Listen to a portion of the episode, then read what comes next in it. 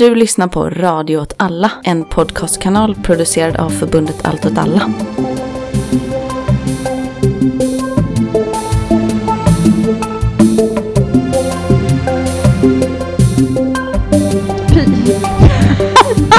Okej, vänta, nu kör jag.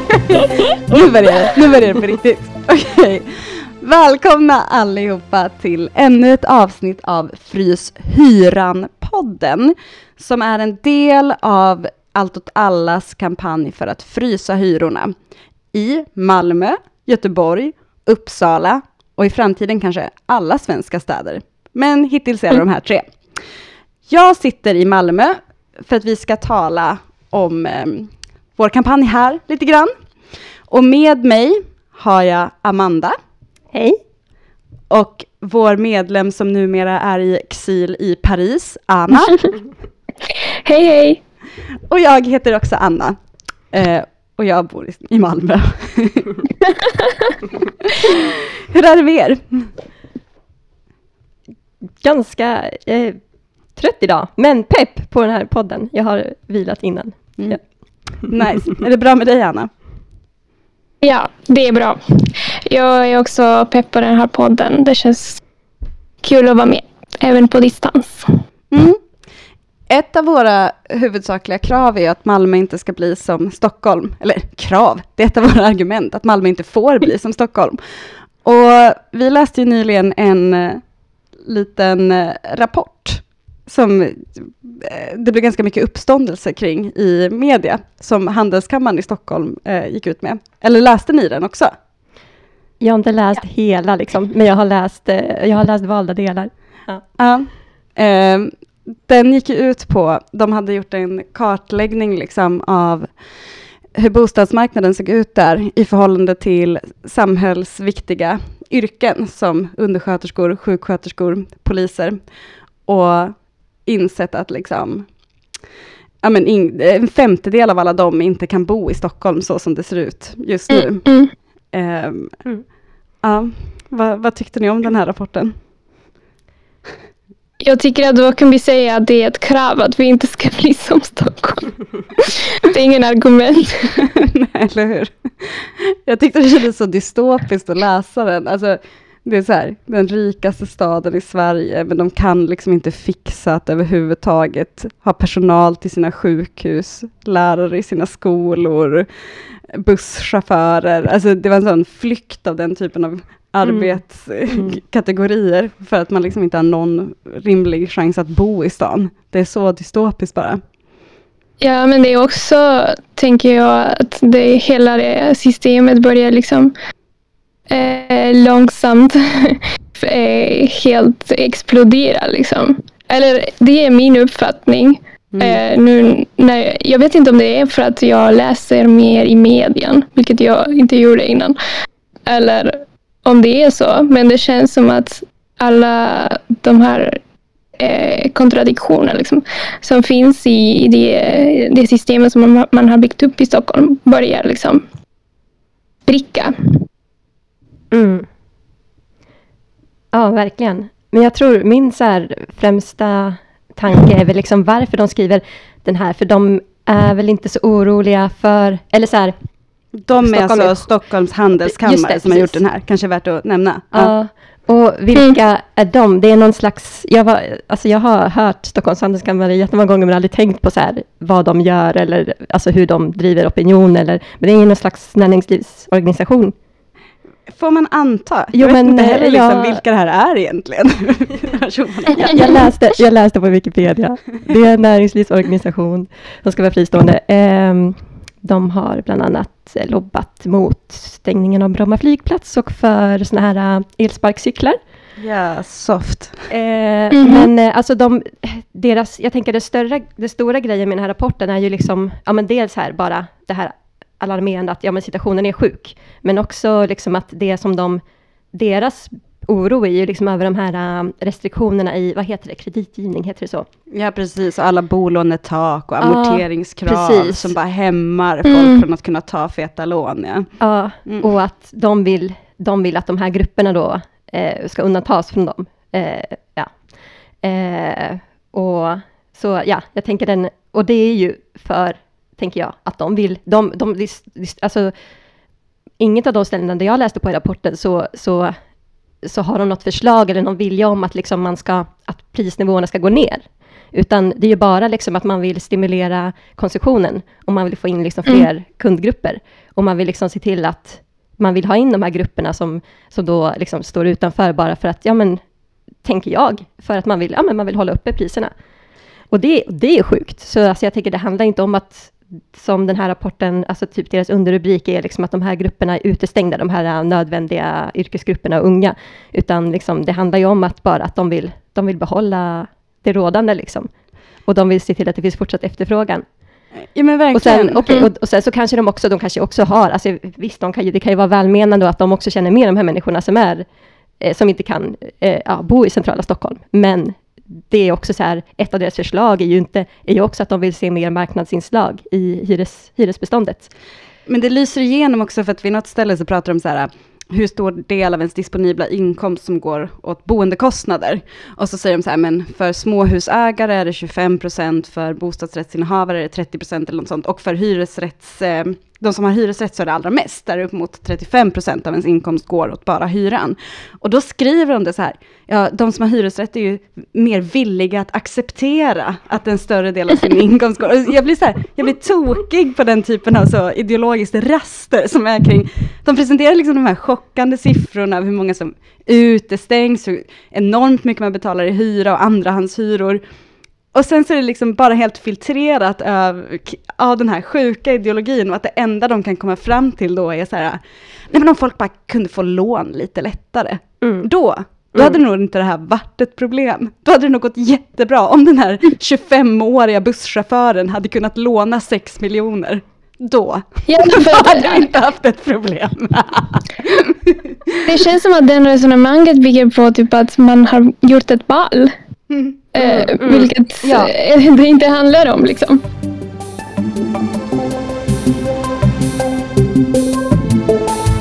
Nej, i alla fall, vi ska inte prata om den här vedervärdiga rapporten idag, utan vi ska prata om någonting mer positivt, det vill säga vi själva. det har kommit ut en ny fantastisk bok. Den släpptes eh, förra året förvisso, men jag antar... Inte så nytt. ja, men vi kanske har varit lite sega på att uppmärksamma den, men den är ju ny ändå. 2020 ja, publiceringsår. Den heter Bostadsmanifest, 22 krav för framtidens hem och är utgiven av forskarnätverket Crush och vänner. Och vi är forskarnätverket Crushs vänner. Vi har skrivit ett manifest till den här boken som är det första manifestet. Och det heter Hemmet under det gemensammas makt. Så vi skulle vilja ägna det här poddavsnittet åt att prata lite om det här.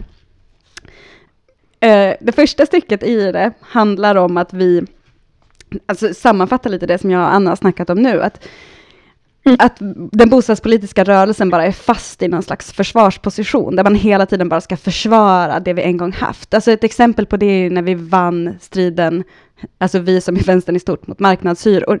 Det är ju jätteskönt att vi inte fick marknadshyror i Sverige, men det är också ett så reaktiv, en reaktiv vinst. Alltså att man bara med näbbar och klor försvarar det lilla liksom tillstymmelsen av en vettig ja. bostadsmarknad. Och, och det var för stunden också. För Precis. vi har bara vunnit den för stunden. Alltså marknadshyror kommer komma, förslaget kommer komma tillbaka. Alltså tyvärr. Precis, men just så här, att det är det som, så här, det är det som är bostadspolitiska rörelser idag. Det firas som en stor vinst, trots att det är temporärt, trots att det är så här, vi försvarade bara något vi redan hade.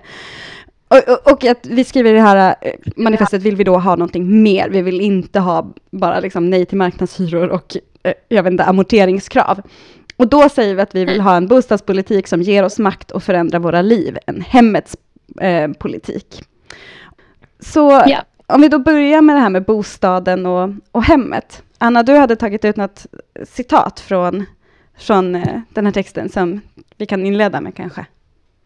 Ja, första eh, det här liksom sticket handlar liksom mer om en analys av liksom, eh, situationen eller vad man ska säga. Och där har vi skrivit. Vi ser en motsättning i hur bostaden behandlas praktiskt och politiskt i samhället. Istället för att vara en individuell fråga som styrs av varulogik vill vi prata om hemmet som ett gemensamt behov Om bostaden är höjd hyra eller ökad skuldsättning är hemmet en trygghet. Där bostaden är en kalkylerad investering och förväntad utdelning är hemmet en plats för en möjliggörande av våra liv. En politik som sätter hemmet först utgör från våra behov och sociala relationer. En politik med hemmet som utgångspunkt är en politik som grundar sig i det gemensamma. Jag tänker att det här sticket kanske, även om jag, jag tänker att manifestet generellt är ganska komprimerad, så tycker jag att den här eh, summerar ganska bra vad vi försökte säga generellt. Där vi ville liksom eh, ha en ny begrepp eller en ny sätt att prata om, om bostaden. Eh, för att vi känner att kanske bostad som begrepp också har blivit eh, eh, just det, det jag sa, typ en, ett nummer eh, där folk liksom köper en lägenhet bara för att eh, de ska tjäna pengar om två år av den. Och sen det är liksom den här bostadskarriären där man eh, går in och ska alltid få det bättre och ska alltid renovera och sådär. Och vi tycker inte att eh, vårt hem ska vara det. Liksom. Ett hem ska vara där, där man växer upp, där man eh, träffar nya människor, där man upplever saker, där man känner sig trygg. Inte liksom en investering. Och det är inte heller själva bostaden, alltså så som ni definierar hemmet, eller hur? Utan det är liksom någonting, ni vill både ja. avkommodifiera hemmet men också expandera det. Eh, för på sidan 15. Bra. på en annan sida, får jag, får jag läsa ett annat citat? Nu, det var du som skulle ja. läsa citaten, Anna. Men, men, eh, för, nej, men det står eh, på ett annat ställe så står det Hemmet är något större än bostaden. Hemmet är platsen du känner trygghet och samhörighet till. Ditt hus, ditt kvarter, din stad. Och där bostadspolitiken utgår från varor och konsumenter är hemmets politik därför alltid en fråga om rätten till staden. Så det är liksom, ja, det går som du sa, du sa väl så här, den plats man växer upp på, eller ens då, ens kvarter, alltså det är så här, ja, det är större än bara en lägenhet, liksom det är sociala relationerna som finns i, ja, där du känner dig hemma. Och, ja. ja, precis. Jag tycker att det är så viktigt för att, eller jag tycker det här är en viktig bok av många skäl, men manifestet som kommer direkt efter eh, vårt handlar om barn som växer upp i liksom hemlöshet och som får hoppa mellan olika temporära boendeformer som de får av SOS. Och det, det är just därför jag tycker att det är så himla viktigt att återta begreppet om vad ett hem är. För att man kan mm, mm. fixa en bostad, det är inga problem, men vad innebär det att ha ett hem? Vad innebär det att känna trygghet, samhörighet? Alltså, alla sådana aspekter är helt oförenliga med den bostadspolitik vi har idag. Och jag menar, om man tar den här rapporten av Stockholms handelskammare, alltså man kommer inte kunna få ett hem bara för att man kan få ett fetare lån, för att vissa grupper kommer alltid stängas ute där. Bostadspolitik som sätter de gemensammas behov i första liksom, rummet och som syftar till att skapa hem för människor. Och det finns det inte idag. Och det gör mig så ledsen, för det är just de här sociala relationerna, det är mer än väggar och tak att ha det. Och det tycker jag är liksom ett mm. viktigt argument som vi försöker föra fram i den här texten.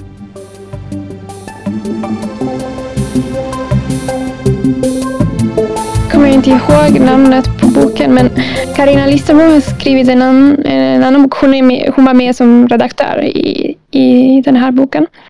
Mm. Eh, men hon har skrivit en annan bok som handlar just om, eh, om hemmets berättelser eller något sånt har hon kallat det. Och då är det många just berätt, det är liksom som en historia av bostadskarriärer eller så. Men eh, misslyckad eller vad man ska säga. Mm. Eh, och då kommer fram exakt det här du sa Anna om att, att, eh, att hitta bostad.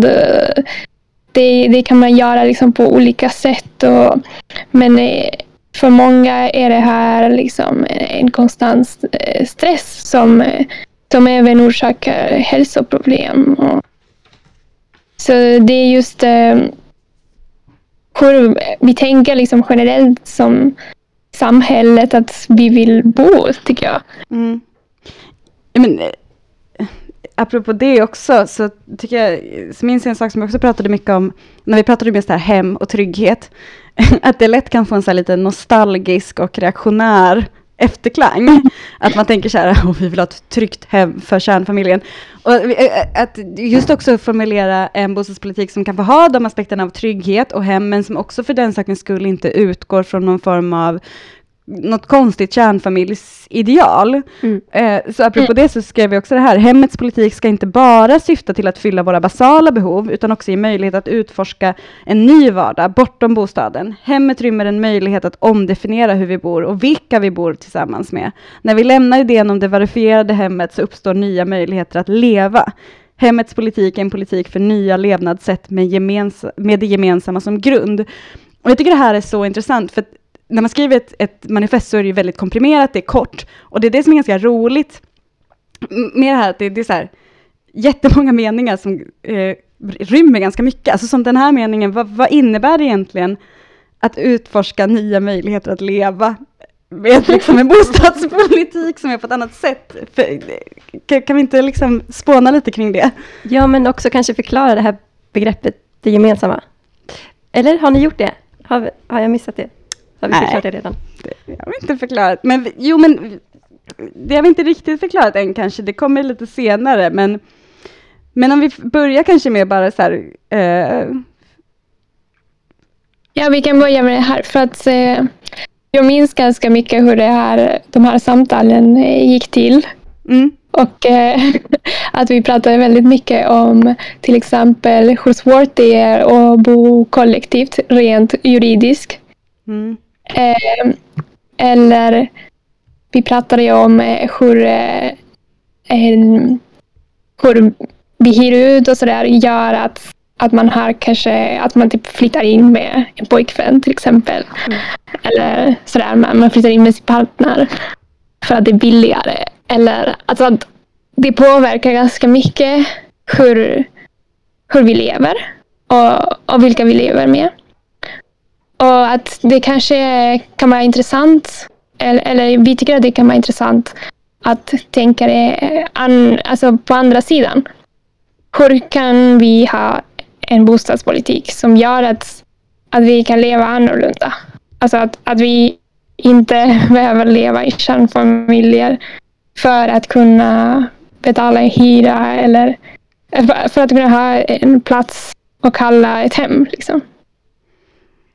Ja men verkligen. Vad, vad skulle det öppna upp för nya freaky möjligheter att leva på om det bara inte fanns massa liksom eh, materiella strukturer som gör att det inte funkar. Det finns ju såklart massa normer och sånt också, men vad skulle hända om man bara hade en bostadspolitik som gjorde att man fick experimentera med sitt liv?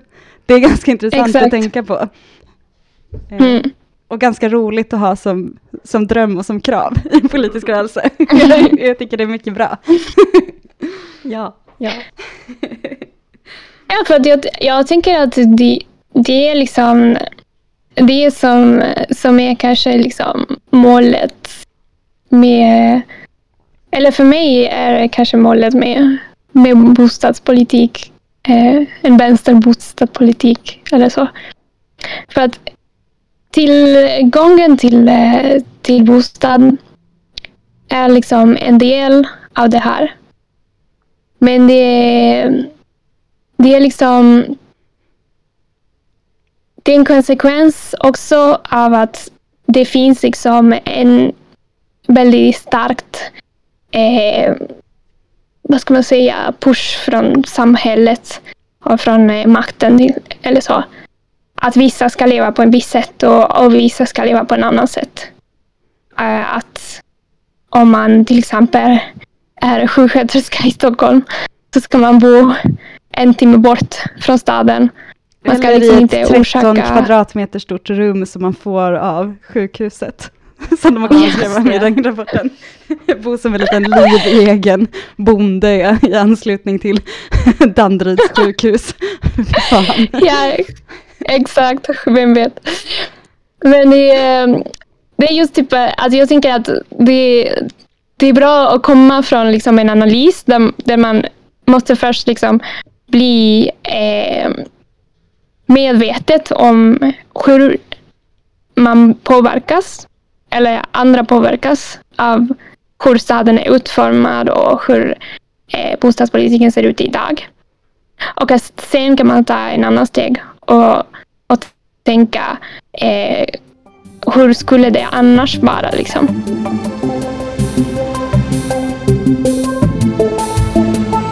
Prata lite om reproduktion. För att jag tycker att mycket av det som ni, eh, i, eller vi i manifestet, kallar hemmet och kallar för hemmets politik, ja men det får mig att tänka på social produktion. För det är liksom, de, de, eh, det går in väldigt mycket i det. Eh, och ja, social produktion, om jag ska förklara det begreppet väldigt kort, så är det, eller jag har läst, jag har förstått social produktion genom att läsa några marxistiska feminister, och tre stycken och det är Silvia Federici och eh, Titi Bhattacharya och Joan Acker. Och alltså reproduktion, jag menar inte reproduktion så som i att föda barn enbart. Det innefattar det, men också massa andra saker. Massa alla aktiviteter som liksom håller oss friska, håller oss välmående, håller oss vid liv. Och det är eh, aktiviteter eller arbete som eh, där kvinnor är överrepresenterade i att utföra och som utförs gratis eller alternativt eh, eh, ja, lågavlönat. Eh, och alltså hemmet, den, den kapitalistiska ekonomin använder bostaden, alltså vår tids bostäder och de här jättesmå hushållen som vi bor i, som alltså så här singelhushåll eller enfamiljshushåll, eh, som små så här, försörjningsenheter, eller som små så här, reproduktionsenheter för att reproducera oss som människor, reproducera arbetskraften. Eh, och när den gör det så, det så blir det också att det är så mycket arbete som vi ska utföra i hemmen. Och då själva eller tillsammans, eh, liksom, tillsammans gemensamt med vårt hushåll. Men det är liksom... Vi, det, det, det här innebär att eh, liksom, så mycket arbete individualiseras. Som ja, alltså allt som går in i hushållsarbete och i att, eh, ja, för jag, just det, jag glömde, alltså några exempel på, kanske konkreta exempel på reproduktion är all former av omsorgsarbete, det som vi kallar hushållsarbete, så att tvätta, att laga mat, kanske att odla mat, eh, ja, och eh, utbildning brukar också räknas in, massa, massa grejer, det är väldigt brett begrepp så. Men eh, istället för att utföra det här liksom på gemensam grund tillsammans med andra, Eh, så idag i den kapitalistiska ekonomin är vi väldigt liksom, vi, ja men vi, vi gör det här var för sig liksom i våra små så här, mikrohushåll. Och jag tycker att när ni pratar om hemmet så pratar ni just om att flytta ut, alltså ni, flytta ut, eh, flytta ut hemmet, expandera det, liksom bryt, eh, så här, spränga, spränga lägenhetens dörrar. Eh, och då, det, jag tycker också att ni pratar om att flytta ut, eller vi pratar om att flytta ut arbetet med den sociala reproduktionen. Ja, jag håller med. Och jag tycker att det är så intressant för att alltså, jag, jag tänker bara vad som förändras när man gör en fråga till gemensam istället för individuell. Ehm, mm. och vad det får för konnotationer. Så här, om vi slutar att tänka på att vi har bostäder som mm. små separata enheter där man utför sina hushållssysslor och istället tänker på hem och att rätten till hem är en he helt, liksom alltigenom gemensam angelägenhet. Vad gör det också med synen på reproduktion? Vad gör mm, det med mm. synen på omsorg? Alltså det i förlängningen öppnar ju upp för intressanta diskussioner av hur man kan organisera de sakerna på alternativa sätt, som liksom blir omöjliga om man bara behandlar bostaden som en individuell fråga, tänker jag. Mm, mm, mm. Ja, och väldigt, väldigt mycket av det som vi gör i våra bostäder, i våra små hushåll, eller alltså, ja, alltså alla bor, ja, en del bor ju i kollektiv, eller, ja, men väldigt mycket av det vi gör i vår bostad, eller i anslutning till vår bostad, kan vi göra liksom med helt andra människor. Eh, i, alltså vi kan göra det i mycket större gäng, gemensamt. Eh, och, det har också, och det har också folk gjort och, och gör såklart också. Eh, men, men eh, alltså som det här med liksom att eh, ja men som att laga mat eller som att, eh, ja men omsorgsarbete, det, det, vi, vi kan dela på många fler av de här sysslorna. Mm. Mm.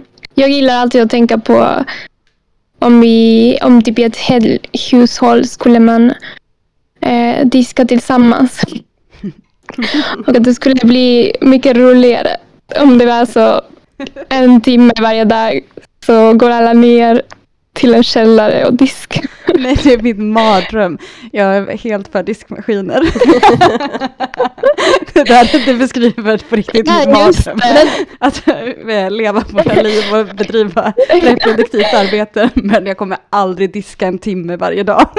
Ja, men jag tänker Nej. också att så här, en sak att göra, eller ett sätt att göra social reproduktion gemensamt, är ju också att göra saker som gör oss glada gemensamt, och att göra det liksom att kollektivisera glädje, som, man, som vi gör genom gatufester, festivaler. Vi kan också ha en jättestor diskmaskin, samlas och titta på den och vara Ja. glada över att den diskar åt oss. Jag kommer tillbe den. Att jag, jag tänker på det här också typ teknologisk.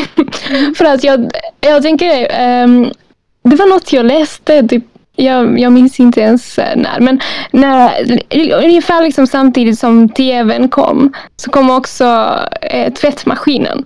Mm. Och typ, man alltid liksom snackar om tvn som det här liksom revolution. Men, men tvättmaskinen var liksom mycket större revolution för att innan, alltså det tog verkligen eh, jättemånga timmar att, att tvätta. Och det finns kanske lite, eh, eller jag vet inte om ni har det, men jag, jag har en sån, det, det är som en berättelse som man har om typ, eh, alltså för typ kanske tre generationer sedan, där eh, typ folk liksom, alltså att kvinnor gjorde det här vid eh, flod och och kanske om man eh, ser typ en italiensk film, då ser man den här bilden. Men för att det var liksom en jättestor aktivitet. Mm. Jag tänker om man, om man skulle tänka gemensamt eh, på de här sysslor eller så. Så hade man kanske också kommit på liksom bättre teknologi som, som kunde användas av fler eller som var mer effektivt. Mm. och, och mycket av det här skulle faktiskt försvinna. Alltså, att just eh, som du sa innan, att, det, Anna, att tänka liksom gemensamt öppnar upp så många frågor och, och tankar. Ja, Eh, och, och jag kanske ska läsa en, en annan citat, för det, jag tänker att det kommer in lite i andra delen. Ja, men för jag tänker att vi kanske ska, för vår andra del av manifestet heter Hemmet och staden, där vi just kommer in på det här, vi nämner hela tiden det gemensamma och varför frågat om, om hemmet är liksom gemensamt. Men för att sammanfatta lite, i den här första delen så gör vi alltså skillnad mellan just bostaden och hemmet, där det sista är inte bara trygghet och sociala relationer, en plats som du älskar, utan också nya konstiga sätt att leva och eh, bedriva dina hushållssysslor, alltså allt däremellan.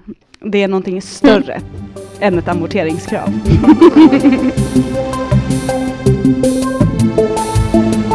Men nästa eh, sektion heter alltså Hemmet och staden. Så Anna, take it away. Ja. När vi talar om staden så menar vi inte bara staden som en samling resurser, som bibliotek, parker och gator, utan staden som en social fabrik med kapacitet att förändras, formas och i sin tur forma de som lever i den. På grund av detta måste vi förstå rätten till staden i huvudsak som makten över vilken typ av drömmar, begär och sociala relationer staden ska möjliggöra. Rätten till staden är en fråga som, om att styra vår framtid, vilken typ av människor vi vill vara och vilken typ av liv vi vill leva. Staden skapas och reproduceras av oss som bor i den, då vi ständigt tillför någonting till den social produkt vår stad utgör. Det är inte byggherrar eller kommunalråd som producerar en stad. Det är rara vi som lever våra liv i den. Staden är inte bara fysisk miljö av byggnader och- gator, utan framför allt en väv av sociala nätverk och möten. Om staden är något vi skapar gemensamt, så måste också rätten till den och makten över den vara gemensamt. Endast då kan staden få existera på sina egna villkor och få möjlighet att faktiskt uppfylla sin fulla potential. Jag berörs ändå av det här. uh, också för att jag tänker på hur himla tråkiga städer blir när de inte får lov att vara på det här sättet som du beskriver nu, Anna. Det är verkligen så att de, de uppfyller inte sin fulla potential. Alltså, Mm.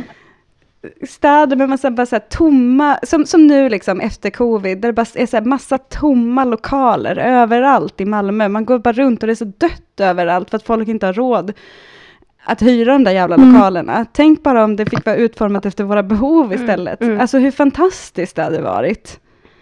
Ja, men just eh, en, nu när du nämner det, jag bodde i, i Milano förra året och var där när det var ganska hårda restriktioner. Och då hade jag några typ eh, så promenader i, i centrala delen av Milano som är helt, Eh, det är bara liksom kontor och eh, butiker liksom. Och det var väldigt sjukt för att det fanns ingen där. Och det var liksom centrala Milano. Och jag tänkte på eh, just det om att det här är liksom, det här har varit centret för allt som har skett i den här staden. Och nu är det liksom, även när det är aktivitet så är det liksom en hel meningslös plats. Så. För att det, det är ingen som faktiskt eh, bor där. Mm. Det är ingen som faktiskt eh, eh, utformar det på det sättet. Jag vet inte, eh, såklart, det, det är liksom mer komplext. Men det, det var liksom en vision som jag hade där om att tänk om de här platser skulle vara helt annat. Liksom. Ja, men jag minns att det här också var en sån sak som vi talade om som var så himla viktig att få in just för att vi tänkte så här, vad görs bostadsfrågan ofta till? Ja, men det handlar ju då som vi har sagt, så här, en individuell fråga om att du ska ha tak över huvudet till ett skäligt pris. Det är så här, hur försäkrar vi tillgången till det? Och att in, på ett sätt att radikalt ta det bortom det är ju att också prata om det som inte bara en fråga om hemmet och trygghet, utan också så här att det handlar om rätten till alltså hela din samhörighet, hela din, det sociala liv som omger dig, alltså staden du bor i. Och det behöver inte nödvändigtvis vara en storstad, det kan vara orten du bor också. Men så här, vad innebär det att faktiskt ha makt och känna en tillhörighet och över, över sin stad? Och hur hänger det samman med att ha ett hem? Och att kunna diskutera det och förstå hur det hänger ihop, eh, tror jag är så viktigt. Och, och att man på något sätt har, har kopplat isär det så mycket. Alltså att så här, vi bor någonstans i en stad och då handlar det om att kunna köpa sig till den lägenheten. Och sen så frågan om hur staden ser ut och vad som händer i den, det är på något sätt någonting helt annat, avkopplat från det. Och, förstår ni vad jag menar? Men, jo, men samtidigt är det väldigt kopplat. Alltså att eh, det sättet man, eh, man tänker på eh, på bostad som, som bara logik idag är just att suga ut eh, det livet liksom som, som är runt omkring. När, man, alltså när man säljer en lägenhet, man säljer det för läget och eh, vilka eh, promenader finns runt omkring. Man ser aldrig en bild på själva hemmet i sig, utan allt som är utomkring. Så på något sätt, eh, eller byggherrar och kommunalråd som vi, som vi skrev har förstått det. Och, och då kan de använda de det på en viss sätt. Jag tänker att det är viktigt att vi också förstår det och kan liksom använda det eh, på ett eh, motsatt sätt och försöka liksom eh, eller jag, jag tänker att ganska mycket av det här i manifestet handlar om just den grejen om att kunna vända om på, eh, på saken. ja, men, Om ni förstår. Ja, jag förstår. Och, eh, för det handlar ju också om att genom att se det som något större, att våra frågor, alltså frågan om att ha ett hem också en fråga om rätten till staden. Det handlar ju också om hur man tänker sig att man kan skapa motstånd och motmakt och skapa en politisk rörelse. Alltså jag tänker Ja. att det bästa sättet för att kunna just försvara eh, ja men billiga hyror eller rätten till att ha någonstans att bo är ju också att ha liksom en, ett starkt grannskap, att känna sina grannar, att ha ett bra Mm. kvarter och sånt. Alltså att det handlar ju om att öppna upp på det sättet också. Så att frågor som handlar om att så här, öppna upp staden, att stärka banden, är ju direkt politiska på så sätt, för att det utgör ju liksom källor till där man kan bilda motmakt på olika sätt också. Men eh, vill vi säga någonting mer om det här med eh, hemmet och staden Eh, innan vi går vidare? Det jag ville säga var väl bara att man inte ska, man inte ska missförstå det med liksom som, som det offentliga. Alltså det, är inte, det gemensamma är liksom inte, för när jag säger att ja, men vi ska göra det, eh, den sociala reproduktionen eller hemmet, kollekt, vi ska kollektivisera det, då är det liksom inte vi ska ha sjukhus, eller det är klart vi ska ha sjukhus, det är asbra med sjukhus. Men det finns också massa, massa andra sätt som vi kan göra liksom, eh, omsorg kollektivt på. Eh, och eh, det, det gemensamma är liksom inte staten, eh, kommunen, landstinget, utan det, gemensamma, det, ah, det gemensamma är någonting annat. Men vi kanske ska, eh, vi kanske ska läsa något citat. Ja men precis, för att i de här två styckena då, eh, bostaden och hemmet och hemmet och staden, så har vi ju då haft ett riktigt gött visionärt manifest som ni har pratat om varför hemmet är alltid en rätten till staden-fråga. Men sen försökte vi då i slutet av manifestet konkretisera det här till vårt krav, hemmet under det mm. gemensammas makt. Eh, och där gör vi då en ansats till att definiera det här luddiga begreppet som vi har pratat om nu. Hemmets politik och rätten till staden utgår från en tanke om det gemensamma. En praktik och, och en egen reform bortom det privata och offentliga. Det gemensamma är å ena sidan något som redan existerar. Det är de sociala relationer och gemensamt förvaltade resurser som finns i våra städer. Det gemensamma är, alltid, är till exempel bibliotek, den öppna förskolan och den trevliga stämningen som finns i ett ditt område.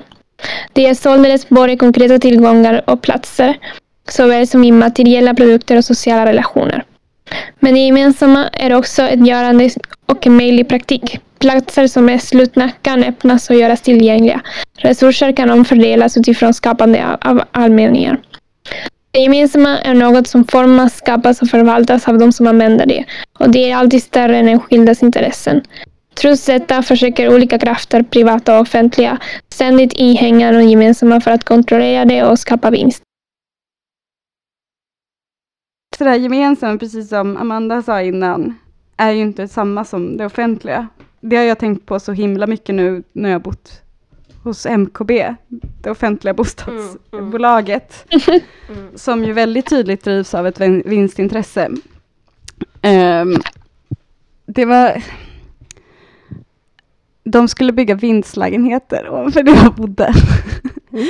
MKB har bestämt sig för att förtäta eh, stan, mm. vilket är ju bra. Det är jättebra med fler eh, lägenheter. Eh, men det var så himla tydligt, det var någon av våra grannar eh, som sa det, att MKB, det offentliga bostadsbolaget, kommer gå med miljoner i vinst för att de gör det här. Medan vi boende inte skulle få sänkta hyror eller ens evakueringslägenheter under tiden de byggde ett år. Och mm. på något sätt är det också så här, så himla tydligt att det gemensamma är något annat än det offentliga. Alltså jag kände väldigt mycket då så här, jag, jag har en hyresrätt där jag hyr från ett företag. De vill mig inte väl. De måste gå med vinst. De ska bygga de här lägenheterna för att de har ett förtätningsmål. Ingen ser mig. Ingen ser att jag sitter hemma och är föräldraledig och kommer bo på en byggarbetsplats utan någon rätt till evakuering. Um, det här är bara ett litet exempel, men jag tycker det är så himla, himla tydligt. Så här, för att en bostadspolitik som hade utgått från det gemensamma hade utgått ifrån så här, vi är boende med behov. Okej, okay, om vi behöver förtäta, hur gör vi det på ett sätt i dialog? Hur, hur tänker vi mm. allesammans kring det här? Mm. Och just det där du sa, att så här, det, det är någonting bortom det offentliga, för även det offentliga även i en kommun, hur radikal man än är, så måste man vända på slantarna och gå med vinst på något sätt, för det är liksom inbyggt i den logiken idag. Ja, och hur mycket makt Alltså hur mycket makt har vi över de allmännyttiga bostadsbolagen? Noll. Alltså, mycket, ja, det är liksom... Ingen makt kände jag när jag nej, var med om det här. ja, men som vi skriver, alltså, det är ju inte bara... Det gemensamma finns ju.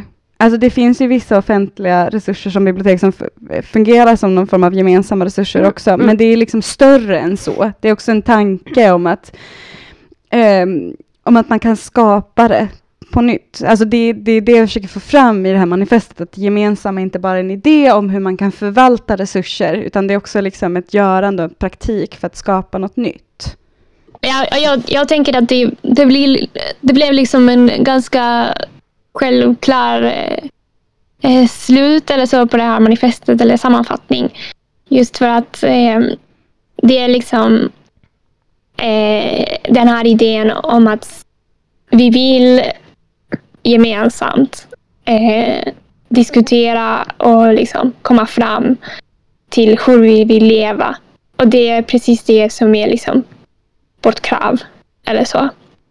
Och det är, det är ganska öppet och kanske även flummigt och på det sättet inte så manifestigt eller så.